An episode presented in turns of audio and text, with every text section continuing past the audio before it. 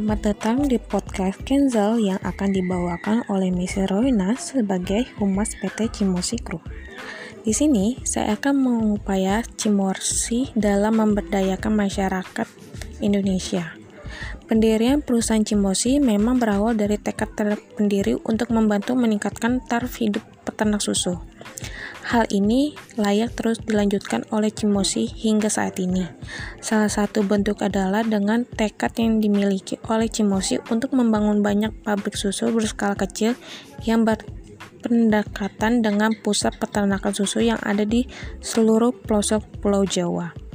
Bahkan, tekad bakat Cimosi ini dapat tanggapan baik dari salah satu bupati dari Sumatera agar perusahaan tersebut dapat membangun pabrik susu di kabupaten yang bersangkutan.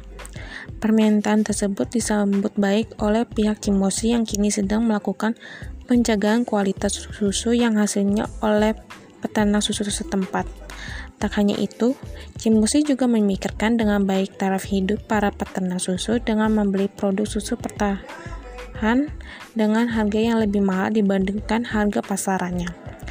Proses kerjasama yang diajukan oleh pihak peternak susu atau KPS juga dilakukan dengan tidak tidak berbelit-belit.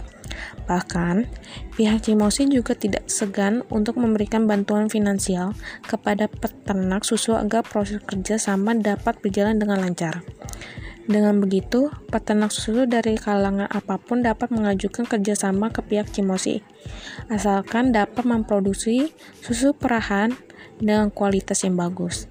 Tak hanya itu, Cimosi juga bertekad untuk memberdayakan taraf hidup kaum perempuan Indonesia. Hal ini tertuang dalam program Miss Cimosi yang diluncurkan Cimosi untuk mengajak wanita Indonesia menjadi pribadi mandiri dan dapat membantu meningkatkan kualitas ekonomi keluarga.